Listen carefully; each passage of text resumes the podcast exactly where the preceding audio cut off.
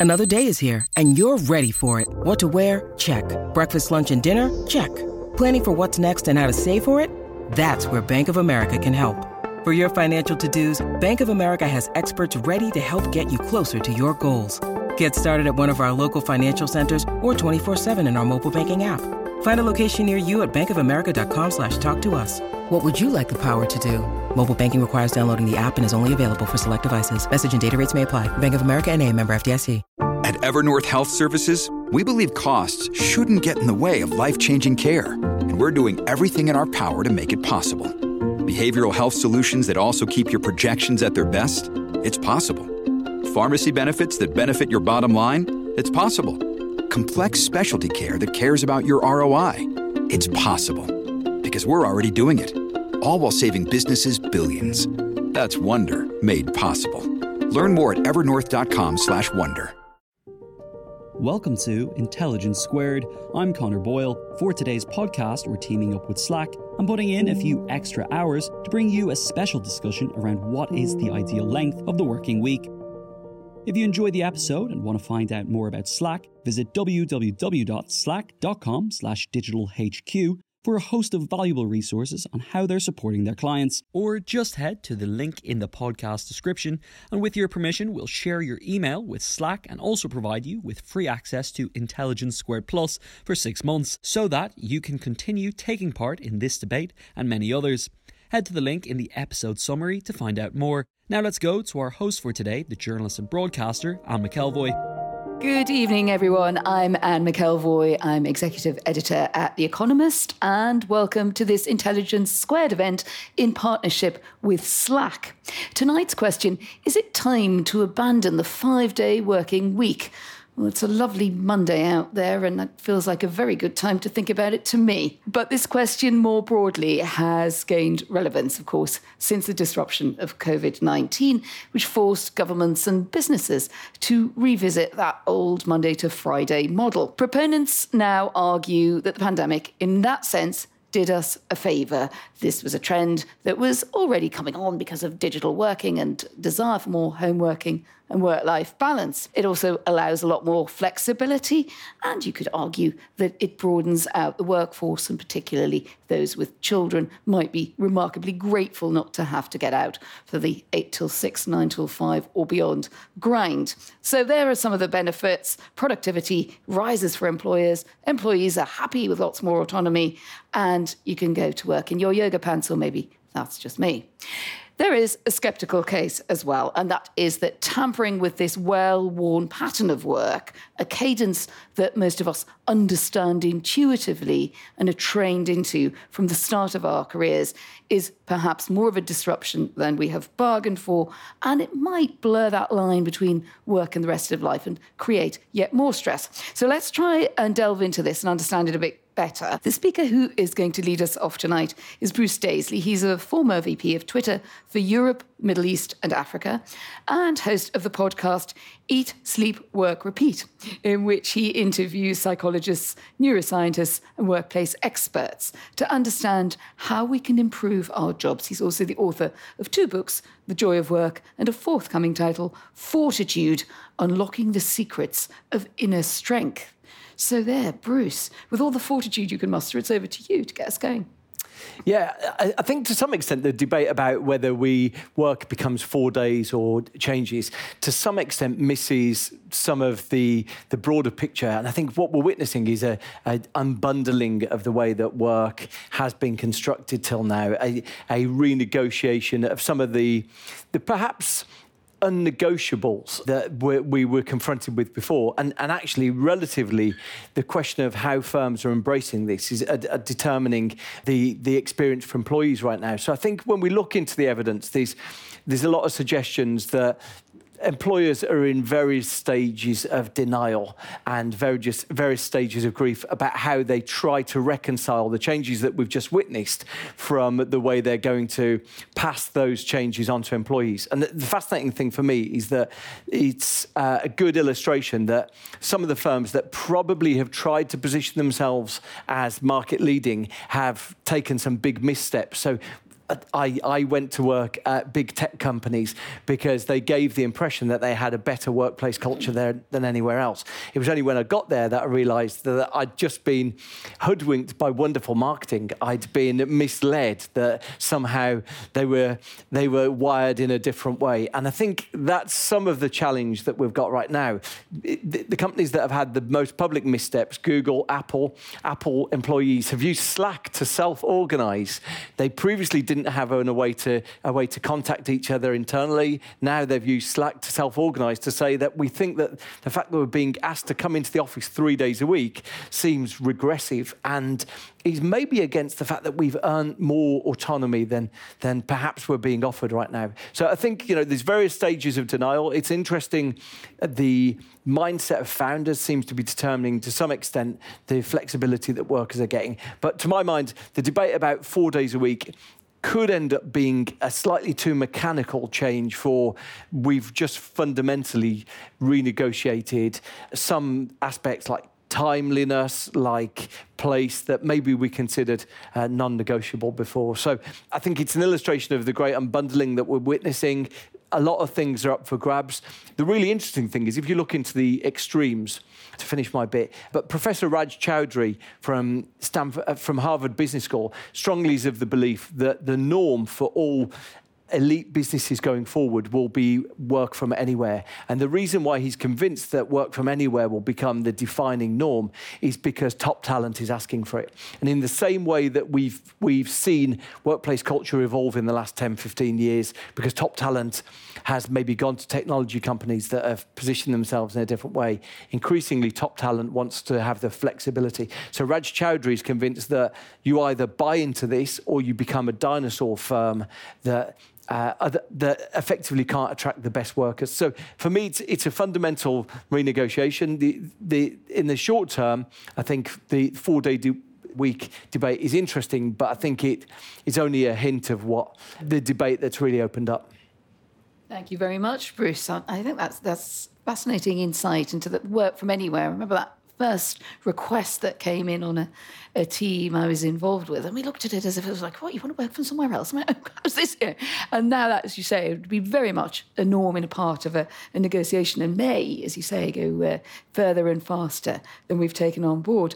Elizabeth Uviebinené, you're going to uh, take us on now. Elizabeth is author, brand strategist, columnist, also for Financial Times, and co-author of the award-winning book "Slay in Your Lane: The Black Girl Bible," and more recently, "The Reset." Ideas to change how we work and live. It's like you guessed we were going to have this event. Over to you. I pretty much agree with Bruce. I think that the conversation around this five day week versus four day week is much more nuanced than um, than it's currently being played out.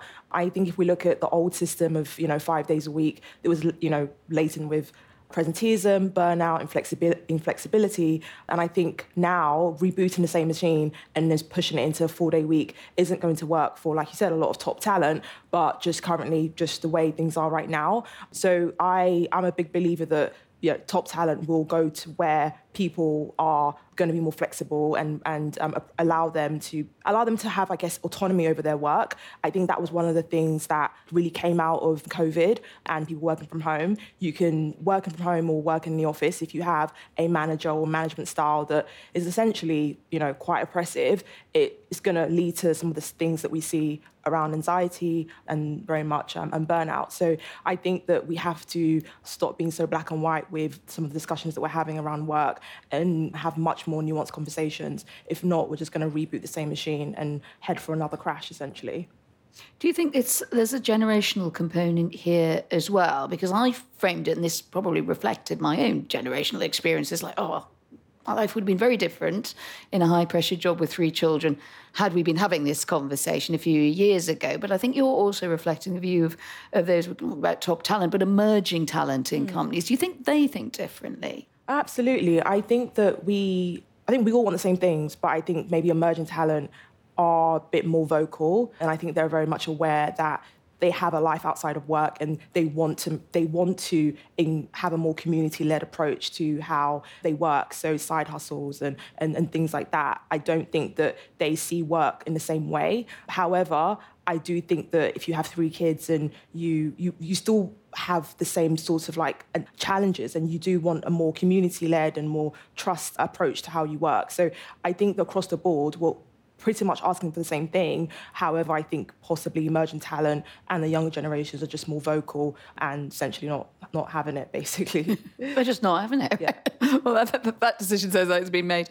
Karl Nicholson. Uh, Karl leads Slack's executive engagement for EMEA. He's an engineer turned technologist with a big interest in using technology to enable people to do their best work. And before Slack, Karl was co founder and CIO at Synaptic, a digital innovation company with the goal of connecting people, process, and technology to get work done. Now, Karl, that sounds all sounds like quite hard work, but I think you also have a view that it can be a lot more pleasant and a lot uh, less stressful if we get some parameters right and are prepared to change some things.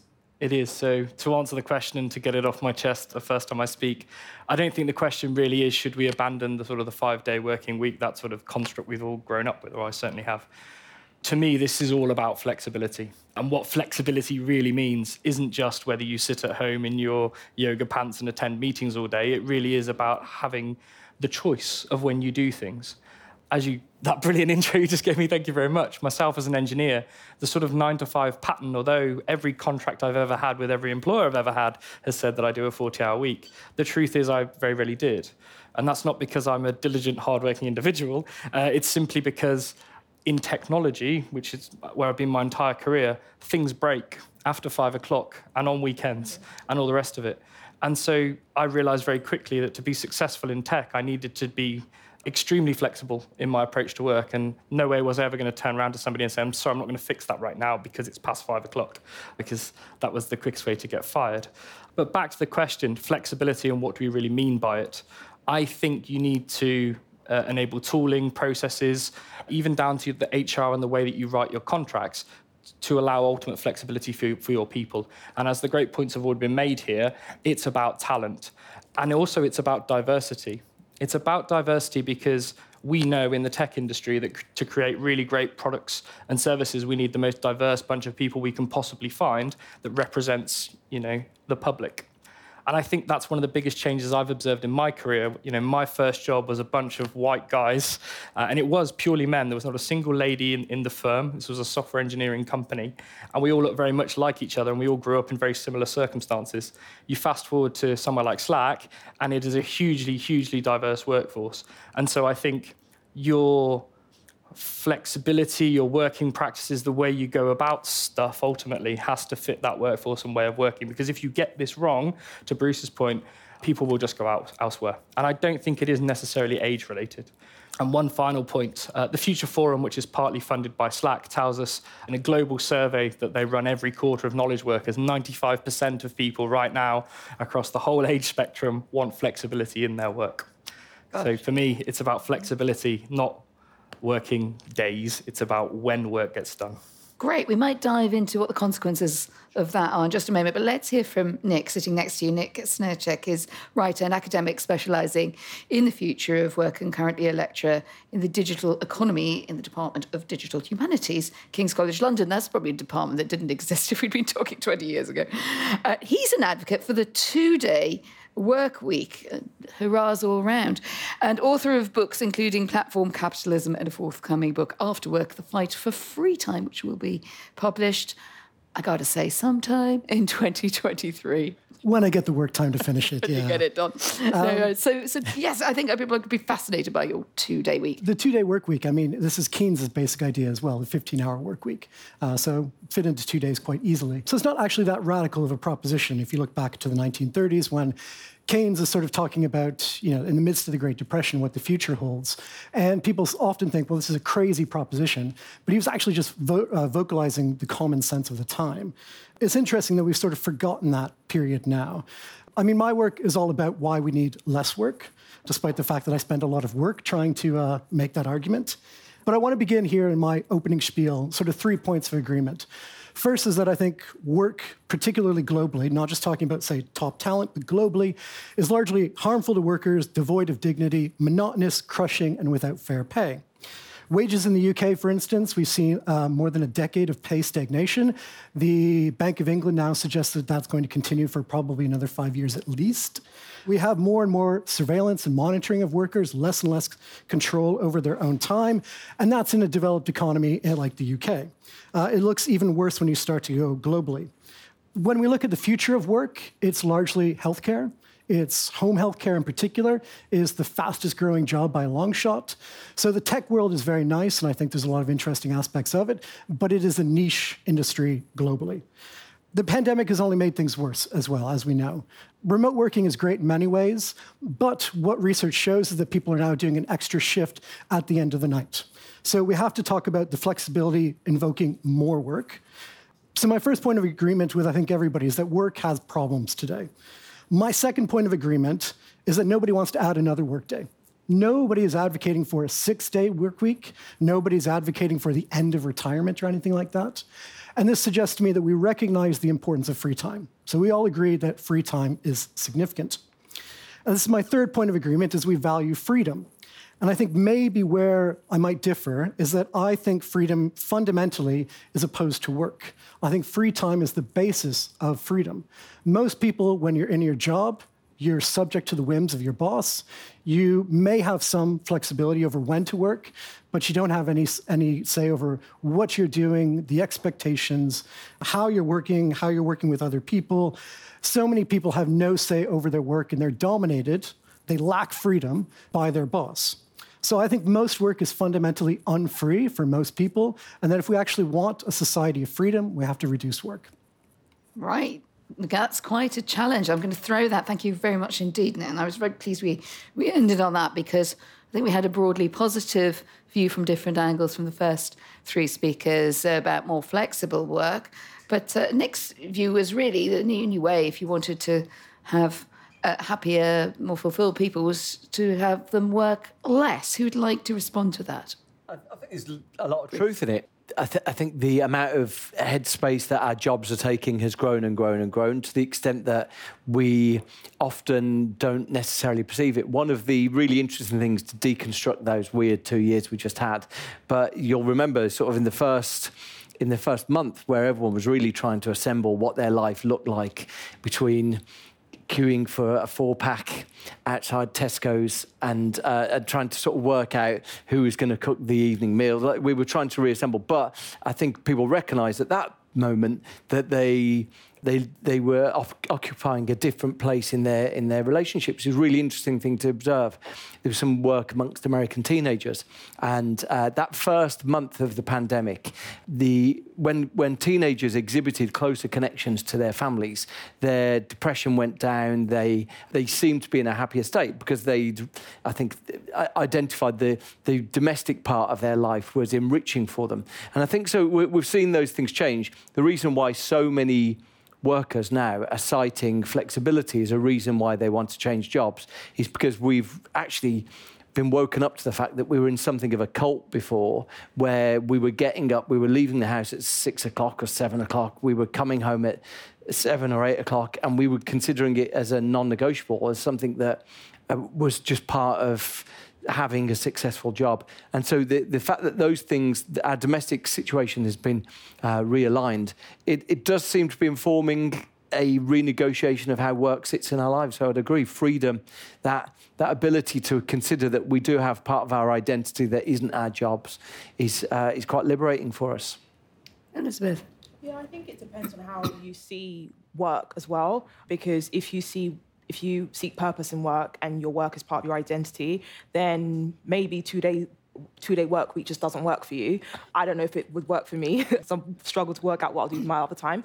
But I, I, like the sound of that. But I think it depends on how you see work and how and that relationship you have with your career and, and purpose. I have friends who, you know, see work as a means to an end, and I have friends who are very much, you know, immersed in their work being part of their identity. And depending on where you where it doesn't really matter where you sit on that. I think the main thing is you shouldn't be driven to things such as you know having a, a boss that drives you to you know anxiety and, and an oppression, an oppressive um, management style. So whatever you sit on that scale, I think you need to still feel like you're being treated as a human and with dignity. So I totally agree with, with what he was saying. Sure.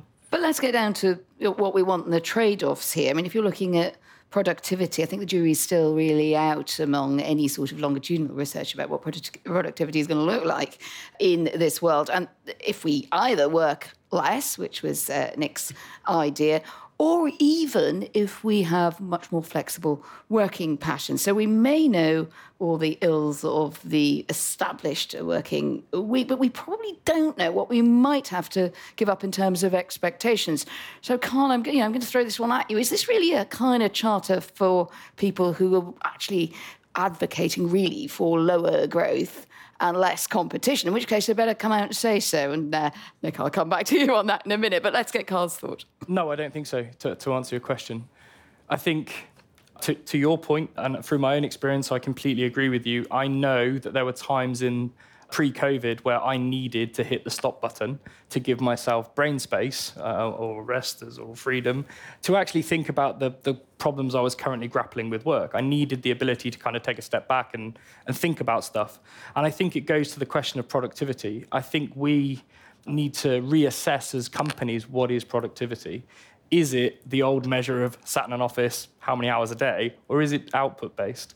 Because if I can achieve the same thing by working less hours from home, perhaps working in a uh, asynchronous way, which uh, for those of you who aren't aware, is is whereby you can you can pass work, pass the baton around to people, and we do this a lot at Slack. We literally pass work around the world on a daily basis. It, it's just a better way of working because it increases the flexibility, which means people have more freedom to do the things that they love. They spend time with their children, etc., etc., which ultimately means to me they get more brain space to think about what it is they're trying to achieve. But to your point, Elizabeth, it's about it's about your it's about your job and your approach to work. For me, I am everything. My job and, and me are one and the same, which some people here will probably tell me is wrong. But I've always worked places where I truly believe in what I'm doing and I'm immersed in it. Um, that's just me as an individual. I appreciate if job a job is just a means to an end to you, you probably wouldn't feel that way. So it's all about you as a company, the types of people you employ, the culture that you have, the way you go about doing your work, because it all it all goes into the melting pot of what's important to you. So if you want to drag everyone back to the office nine to five every day, and that works for your company, who are we to tell you not to do that? Basically, it is very subjective. Nick, what about the, the challenge on productivity as in what comes out? And usually, you know, if we're going to just measure it in terms of success, company formation, company growth, we are in a, a time where a lot of global economic problems are being made worse by low growth, or at least the anxiety that growth won't return or isn't returning fast enough after the pandemic in a sustained way. Uh, to what extent can you square what you want with that aspiration? Yeah, I mean, there's two aspects. One is the productivity question, which since the 1970s, global productivity growth has been in decline. So we have major issues there. I think there are fundamental issues around measuring productivity in service based economies. It's very difficult to measure the productivity of a service worker, of an office worker, anything like that. And then starting to look at you know, digital companies is even harder. So there's, there's issues around how we measure productivity, there's issues around a long standing decline in global productivity, anyways. I think the, the, the promise, or one of the promises of a shorter working week, is actually that it increases productivity. I know from my time doing office jobs that I spent a huge amount of time just slacking off because I didn't have time to do. I didn't have anything to do. Now compress that, you know, five-day working week where I had to be there in the office showing my face along with the sort of expectation that you'd stay a bit beyond when you're supposed to go. Compress that into a four day work week, and I think you end up with a more productive workforce doing the same thing. So I think it can actually increase productivity. That's to the benefit of the global economy. On the issue of growth, I think there are really big issues with climate change. I think lower growth is not necessarily a bad thing. It depends on what type of growth we're talking about. I think the evidence when we look at a shorter working week is that countries that have a shorter average working week use less carbon as well. They have less, fewer carbon emissions. So they have a lower impact on the environment. And the estimate that I saw for the US, for instance, if the US average working week moved to the European average working week, they would save about 20% of their carbon emissions. So lower growth is not necessarily a bad thing if it saves the environment. We have to manage that transition to a lower growth, but I think these big questions about climate change have to be part of the, the narrative as well. I wondered if anyone wanted to challenge that because I do think the low growth argument is a is a bit of a soft underbelly of, of what we've been talking about. It may well be true, and it is true. If you uh, emit less carbon, you will you you'll help uh, uh, help the battle against global warming or, or, global overheating. But you will also you know have more difficulty funding your public services, and uh, you will also see, as we're seeing at the moment, you know, we have huge challenges in terms of obviously where the funding is going to come from to take our societies forward. So I suppose just a, a last thought. You don't have to speak on it, but anyone would like to. Is is there a trade off here? And should we be clearer about it that you could, some people seem to say you can be just as productive Karl, I think you were heading there. But there, there, does seem to be some difference here between whether you want to be more productive or not. I spent a while, a couple of years ago, before we went into the pandemic, chatting to different organisations who had more flexibility. So companies that had no no offices or were completely remote. And the the one thing that struck me that I chatted to a couple of them. Basecamp is very famous for being this sort of officeless, flexible organisation. But if you look at the underlying performance of Basecamp, it doesn't perform incredibly well. It's a company of 70 people. It gets a lot of attention but it's really a, a, a a lifestyle business. Buffer's another one that you know it has this radical transparency that runs through it. It uh, all the salaries are published. It doesn't have offices, and yet it's a very low growth organisation. So one of the things that you know it's a fair challenge is one of it, the question of posing ourselves is is it the part of work that is unreasonable that achieves outstanding results and it's a fair challenge you know when you look at exceptionally achieving organizations they frequently have either a unique and monopolistic business model to them or they have a, yeah, an, an approach to yeah. people that is unsustainable so it's, it is an interesting fair yeah. challenge Uh, Elizabeth, what about the impact of teamwork and good work culture in, remote working, asynchronous working? A phrase now going to start tripping off all of our tongues that we didn't really think about before. Is there a risk, though, of feeling less connected or even less committed, particularly if you're new into a company or you're more junior? Oh, sort of the olds or the established are all fine. Well, I, you know, I've known Biffy for 20 years. I can have five minutes sidebar with him and little jokes in the chat. But if you're new and you need a sense, or even in rising in, in a company or an organisation, you might feel that's a bit alienating. What do you reckon?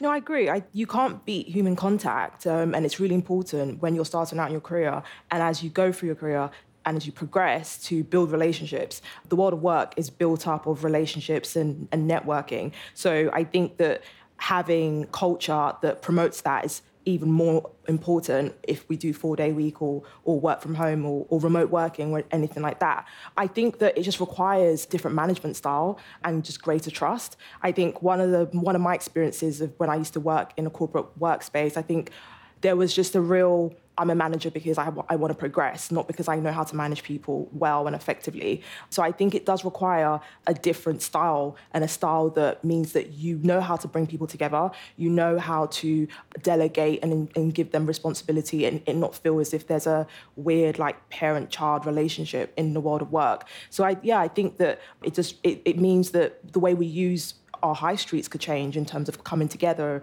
and what we use our st- the spaces how we use spaces is different and how offices are made up. So I think that there is there is implications for a different management style, but it's also implications how we use office spaces as well and how in terms of culture. Because if you're coming in to just sit at a desk every single day in a silo, what's the point of that? But if you're coming in once a week to meet everybody in your team and build really strong relationships and you're and you're not just and you're in the office and you're doing like a team bonding exercise or things like that, then that's going to be of greater use and and be more effective than than what we have now, which is I don't want to sit on Zoom like Zoom or whatever all day with my colleagues. But if I can get on with my work at home and when I'm in the office and I'm so you want a more experiential office. It's an interesting analogy, isn't it? We talk about that a lot in retail. That yeah. maybe the environment of a store has to change to being something more experiential because you could also do your shopping online. But when you go into a store that you like, you want you know, there's something that, that yeah, just got to be more dynamic as well. Sure. Who else would like to come in on uh, any thoughts? Yes. Um, I think this is a very relevant conversation. We, we at Slack all the time talk about the digital HQ. You may have seen, seen our ads, and it's exactly this conversation. So I actually joined Slack in December of last year, and frankly, I was quite worried about it. I was joining a company a week after its acquisition. I was joining a global team. I was the first of my role in the world, so I had no prior art to really go after.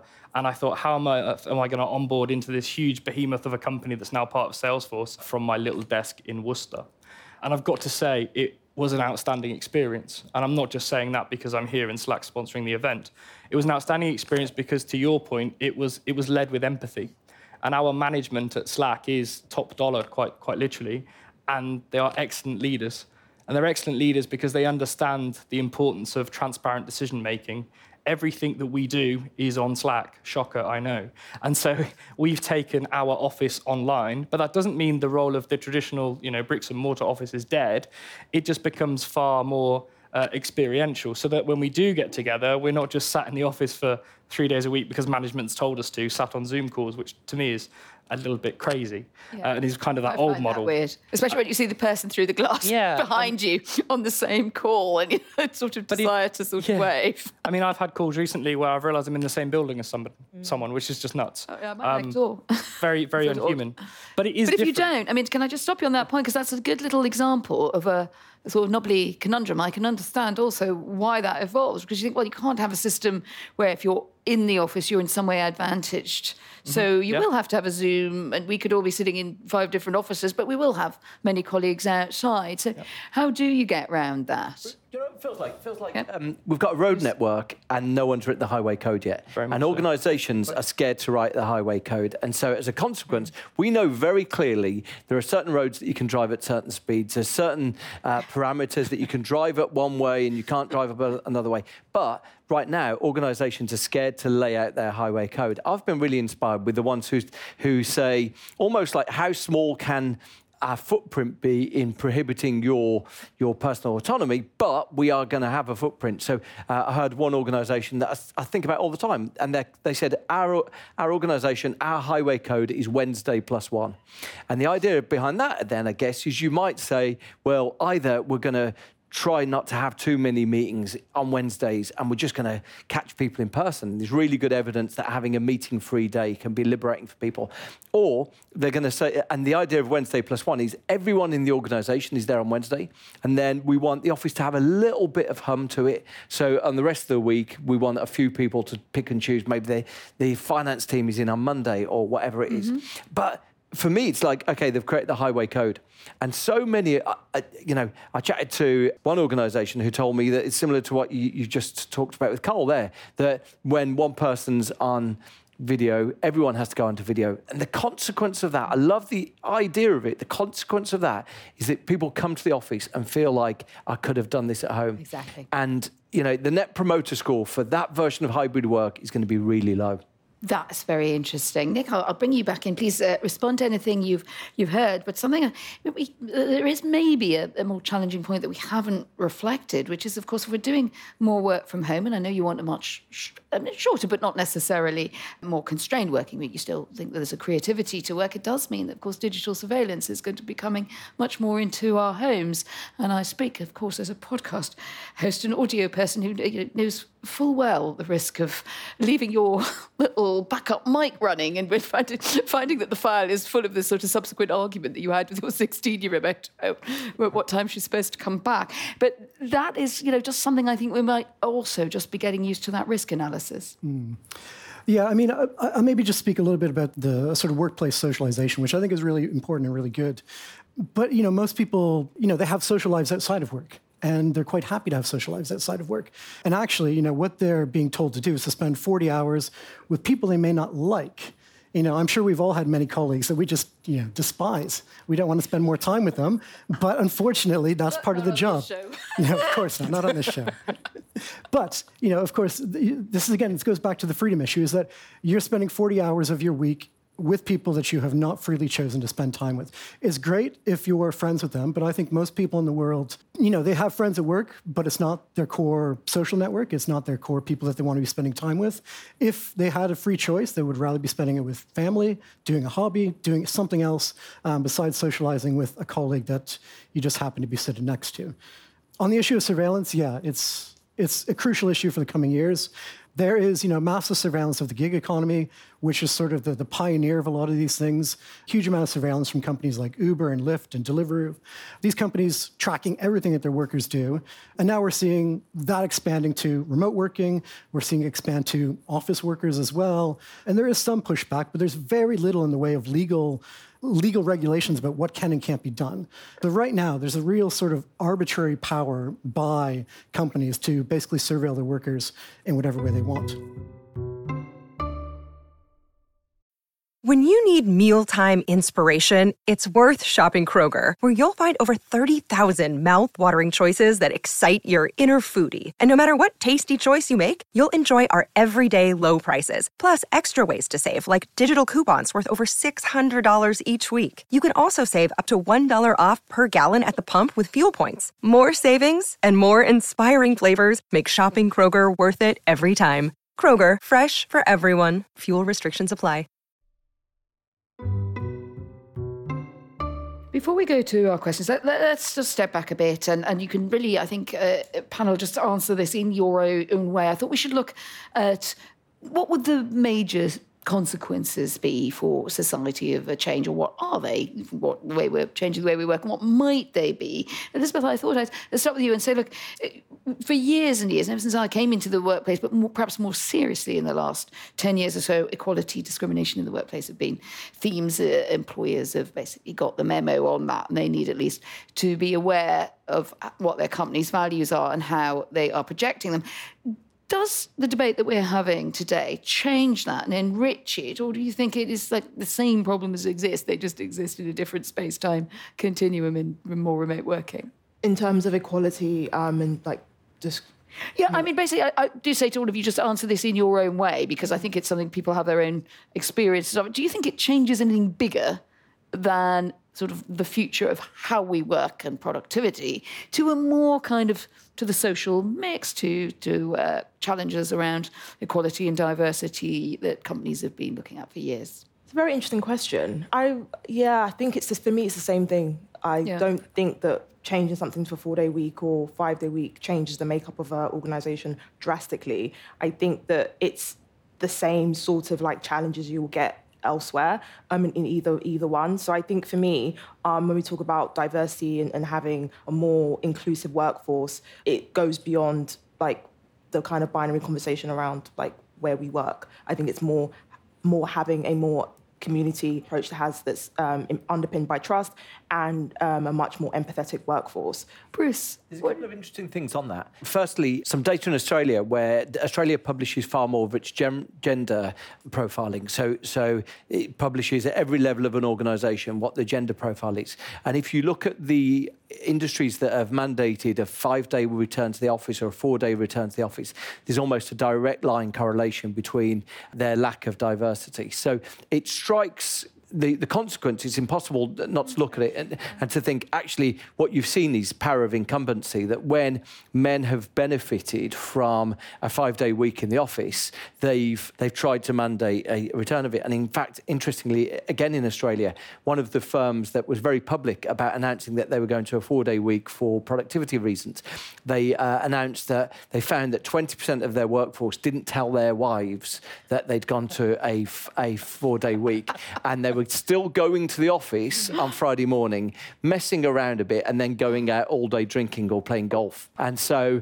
uh, they didn't pass on the, this, this sort of premium, this gift of the four day week. So, like, you know, there are gender elements. Also, in, part of the Future uh, Forum's research, they found that they looked at people who were excited to return to the office. And of young workers, only 20% of work, young workers were excited to return to the office. But it was much lower amongst women and it was much lower amongst amongst black workers, principally because there were lived experiences either of daily sexualization for young female workers or from sort of eh, pro eh, hostility under the radar uh, hostility that they were experiencing. So anyone who tells you that flexibility isn't a diversity and inclusion issue is missing some of the big stories, I think. Great, great angle. Um, sorry, to call you look like you just want a quick word and then we'll go to questions. Would you like to just come in for, a, for a yeah, minute? you've stolen my stats. I have nothing to say. No, I did exactly what you just said, Bruce. I think the only thing I would add to that is me as a, a new parent being at home for my young daughter was frankly a surprise and a nice surprise because as a, a, senior executive within a technology company, I didn't expect to spend much time with my daughter at all.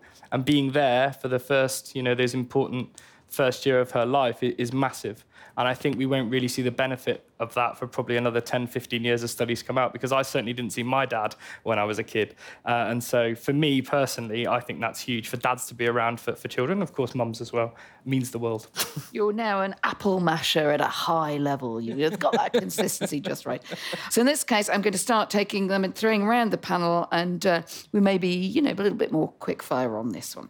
What are some of the negative consequences that could come from moving off the five day week. So that's a good, bold challenge there. And Nick, we haven't heard from you for a moment, so yeah, yeah. I mean, so I've given a lot of thought to this, the sort of implementation of a four day work week. And I think one of the most the most interesting challenges is the sort of scheduling issues. So, schooling, for instance, is five days hospitals need to be open for seven days. All these sorts of issues about you know moving to a shorter working week does involve impacts on these other major institutions of society, and we'd have to work out ways to sort of reorient them in, in, in, in better ways. I think it's entirely possible. Historically, we moved from six days of working, actually, you know, seven days really of working, to having a two-day weekend. We've done this in the past, and we can do it again. So it's not impossible, but it is a challenge that needs to be thought about. Yeah. Further thoughts on that, Karl? I'm worried about it'll be used as an excuse to pay people less. Frankly, I think some companies will do the math and say, right, well, that's one day less you're not in the office or wherever, therefore you're going to earn one day's less pay. I also think the opposite could happen, not in terms of money, but I know I, as a consumer, love services and I can get support for those services 24 7. And so, one of the things I've been thinking about a lot is if we did go to a four day week, could we sort of stagger our workforce? So that actually the business and the service of the business is open 24 7, but you as an individual are only online or working, etc., for those so four days. Three and a half day work week. Yeah, maybe. yeah. Uh, and actually, what would the impact of that be on the business? Because I know as a consumer, I like to be able to call my bank at 10 at night on a Saturday. You can't do that with traditional companies. Yes. Elizabeth, here's an interesting question. Elizabeth Uviebinené, what is the, the, situation going to look like for non-sedentary workers? And that we perhaps have fallen a bit uh, in this uh, panel and elsewhere into thinking of people who work at their desks and kind of stuff. that's their working environment. You know what about cleaners delivery people carers transport workers etc do you see the same flexibility being possible there, given that it is obviously you can have shifts and timetables, but there are certain services that seem to go more with the rhythm of perhaps the working day between light and darkness. Have you thought about that? I wrote a bit about this for my book around the conversation around working from home being very much centered around office work and a whole heap of people being forgotten about. So I yeah, I think that we need to kind of, I guess, include, be more inclusive in that conversation. And I think job sharing has been something that has been point, put forward as an opportunity and how we um, get around that. It is. I mean, there is a tendency, a bias even, to think about this as something because it's something a lot of professional workers care about. It. Uh, Bruce or, or Karl, what do you think about that? I think it's difficult, isn't it? And it all goes back to the why do we expect things to be open Monday to Friday, nine till five? And the answer is history, isn't it? Really, if we think about it in the same way of why do we send our children to school on a Monday and Friday between 8 and 3.30 or whatever it is. And it all comes back to pre- preparing us for the world of work, for, for mills ultimately in the Victorian Britain. And so I think this question is actually far bigger than just service workers. It's why do we try and fit everything on a Monday to Friday between those hours? And I guess I didn't even know who we posed this question to, perhaps the government, of why can't we have a, a, a more flexible approach or, or, where we have this job sharing mentality where services are just open for us all the time? Uh, Nick Srnicek, because you, you, perhaps were advocating one of the more radical positions on this. I mean, uh, one reason is that it's a tension within the sort of progress itself, isn't it? That uh, someone has sent in a question saying, let me get it should schools and universities stick with a five-day week? You know, if this is going to be, be a kind of source for the, the goose in the workplace, and what about for the, the gander, for the, the children and for students? Is that feasible, or do you think that this is really something that is closer to world of work? I mean, I think for universities, since I work at a university, it could definitely move to a four day work week. I mean, the real issue, speaking at a central London university, is space. How do you fit all these people into central London? But a four day work week is definitely possible. With younger children, I think it's a bit more difficult because I do think that sort of five days of education is quite crucial.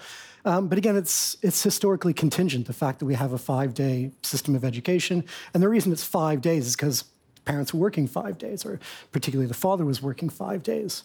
So, you know, there's no necessity to having a five-day system.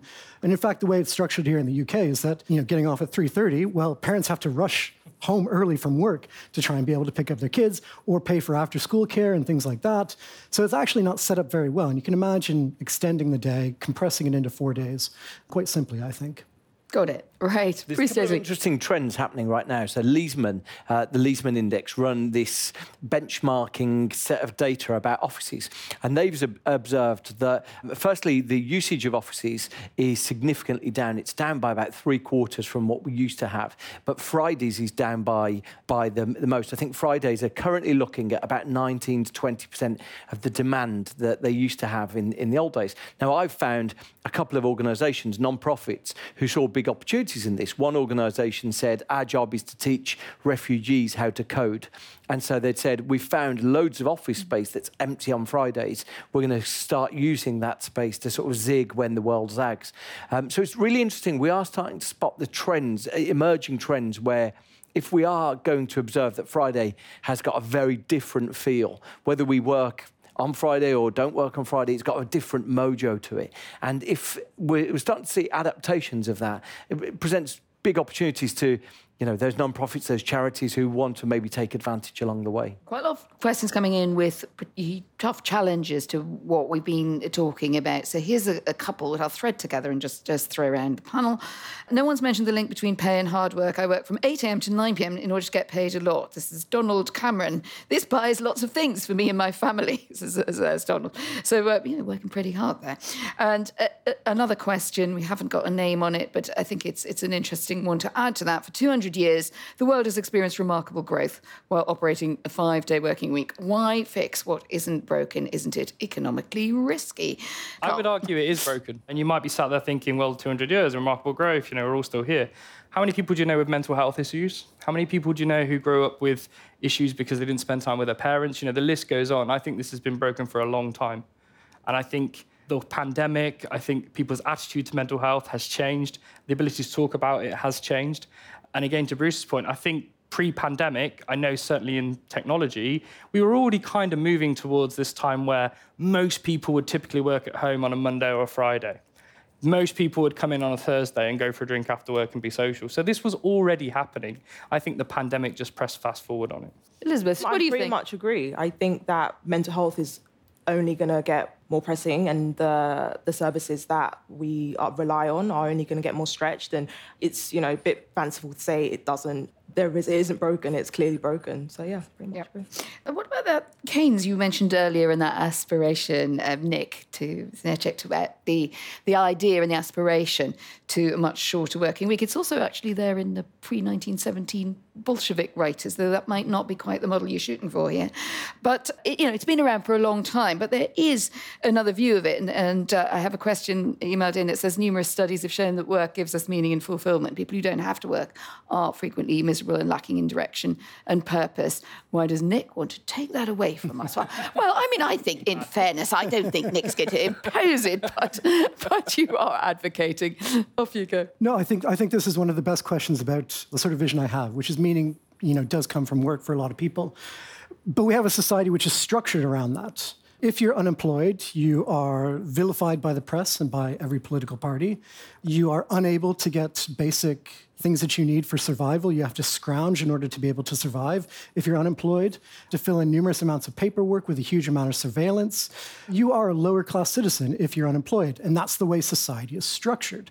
So I don't think it's very surprising that people want to be employed, um, precisely because being unemployed is so terrible in this society. Now, what's interesting is that if you look back, say, 100 years ago, people like sociologist Thorstein Veblen were talking about the leisure society, the leisure class. Mm. And what people aspired to do was not to work hard, but to be the part of the leisure class. The aristocracy was what you wanted to be. And you know, you would you would never deign to be caught working. And today is completely flipped around. But this shows the history of how people find their identity. It's not intrinsically tied to, to work. Um, and we can have other ways of doing it.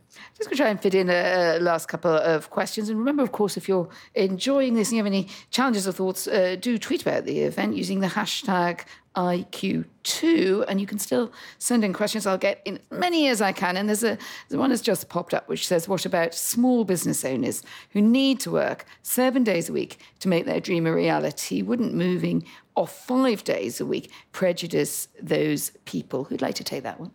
Oh, actually, Nick, you continue. Well, if, if they're working seven days, the five-day work week is already, you know, it's already a constraint on them.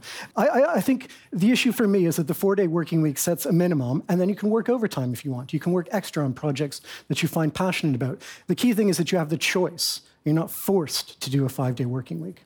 Any other thoughts on it? I mean, I think uh, probably the sense behind it is there are, being a small business owner, may mean that you you you do have to trade away some flexibility because you just have to sort of satisfy your customers or find your niche. And there may just be more people. I'm looking meaningfully at uh, uh, Bruce here because you, you, know you started us off uh, tonight with quite strong advocacy of change, and I suppose the slight mood of that question was that's never going to work for me and people I know. To, to, sort of aggregate a, a, couple of things from the last two questions. So the, the person who I presume is in consulting or management or, or in, in investment banking who says they work 14 hours a day. It's really interesting evidence. Firstly, there was a report in The Economist a couple of years ago saying that the amount of time people work, a claim to work, has very limited correlation with the amount of time that they actually work. And in fact, the more you claim to work, the more inaccurate your, your estimate is. Elon Musk claims to work 130 hours a week, and you spend your time sort of totting up those numbers,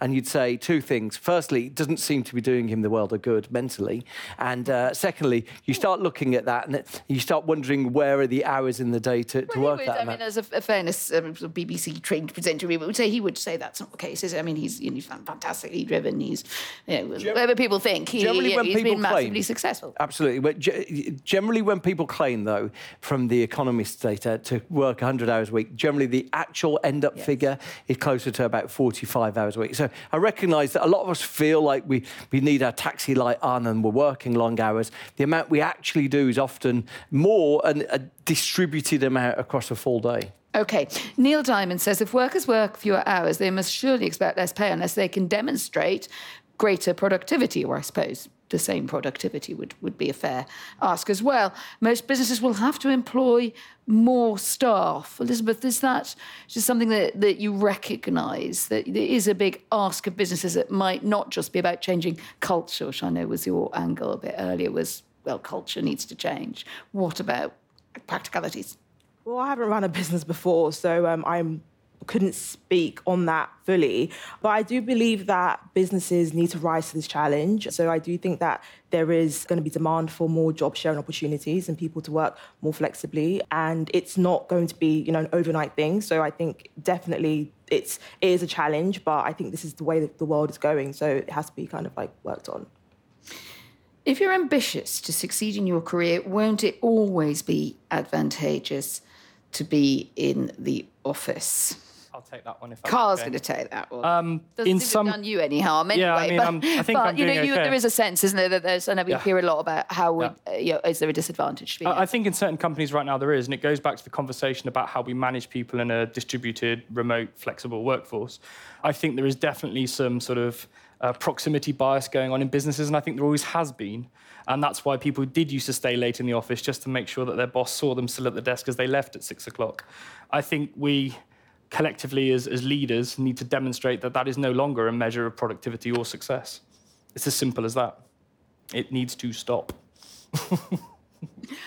Let's go for a final round. I think some of you have answered along the way a bit more about how you work yourselves, but I would like just I'd just like to get an insight uh, into that, Nick. I mean, you put out there the, the two day challenge. There was a bit of a sort of grouping around and, and some questions about the Wednesday plus one model. So everyone's in on a Wednesday and then the other uh, days you can, can choose.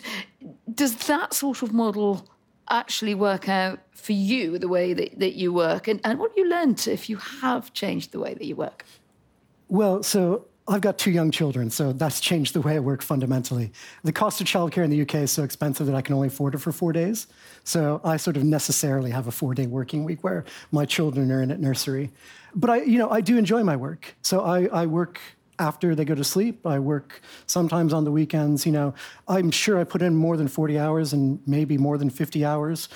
But I'm, I'm one of the fortunate few that actually enjoys what I'm doing, and I happen to get paid for it.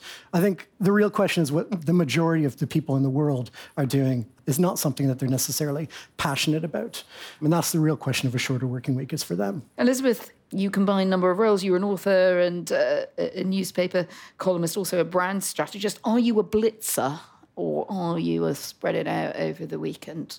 Clock off at a set. Um, I'm driven by deadlines, so whenever and tend to be book book deadlines. But I definitely think that just having more autonomy over the way I work and different projects have given me freedom and just general happiness. Do I get burnt out? Yeah, still. I'm not saying that you know life on the other side is any more you know free from those things but i think that there's a real sense of purpose in how i work and i think that means that when i do clock off or when i do you know fall asleep i i rejuvenate it feels i feel more excited about the work i have to do. So it doesn't get rid of the things that we've spoken about today but i think it just gives me a real sense of purpose. And i think that that works for me but it might not work for other people Karl Nicholson, in the Slack environment, you're always on. How do you decide when you're going to switch it off? I'm going to rattle through this really quickly because I think the way Slack operates is really interesting. To your point earlier, I think we are writing the manual, getting things wrong and trying stuff out. So I thought I'd share it because I think it's interesting for the audience. So although we have physical offices, we've taken everything online in this digital HQ approach of Slack. We do everything in our own platform. We quite literally eat our own dog food on a daily basis. Most employees, almost all of them, have the option to work remotely on a permanent basis if they choose to do so. I'm one of them. Slack senior executive team going to proximity bias we were just talking about are in the office no more than two days a week and the rest of the time they work from home. The reason we do that, one, proximity bias, but two, it demonstrates to the rest of the organization it's okay to work from home and you're not, you don't have to do presenteeism, it doesn't matter. We have something called Fridays, which I absolutely love, which is one Friday a month off. Uh, and that's predominantly to get over the burnout of Zoom calls. If you've ever sat on Zoom calls quite a lot, it's tiring, and the, the, the more people on the call, the more tiring it is. Not just Zoom, other platforms are available. And I think, uh, last but not least, we also have something called Maker Time, which is which is kind of what you were hinting at earlier. Although it is work, we are still paid. We do have to be there, and this is time to turn all of the the meetings off. We have no scheduled stuff, and it's time to do whatever it is that you need to do. If that's sit in a coffee shop and think about something, if that's cracking on with a project, it doesn't really matter. But that's brain space where all the notifications stop for the day, and allows you the freedom to do what you need to do. Bruce Daisley, last word from you. You've worked in a, an organisation. You now seem to be, you know, have a bit more kind of freedom to choose how you work. So how do you? I think what we haven't covered along the way is how bananas work is for most people. That most people sit there thinking, my work is intolerable and insane, and I'm kind of, they kind of think, am I the only person who thinks this? So they're sitting on 24, five hours of video calls a week. They're thinking, hang on, when am I meant to do the job here? So all these people are saying, who are saying on the, the questions that, you know, people, how are they going to get their jobs done? Actually, if we address that, if we freed people from all these video calls, people could do their job in far more sustainable way. I like to have, back to your question, I like to try and have a bit of different energy to Friday. So I try and get most of my stuff done. I try and sort of have a bit of playtime Friday afternoon. But yeah, I try and, I think the way that PwC announced last week Friday, summer Fridays. And I don't think they'll be alone in trying to suggest that if they're going to demand a lot from people during the working week, Friday is going to get a little bit of different energy to it. And I'm trying to have a bit of that. Listen, thank you very much indeed to all of our speakers for insights. Definitely some thought provoking ideas there. Let us know what you think about that on Twitter. I'm off for some downtime now. Thank you also to the audience, to Intelligence Squared, and to Slack. Good night.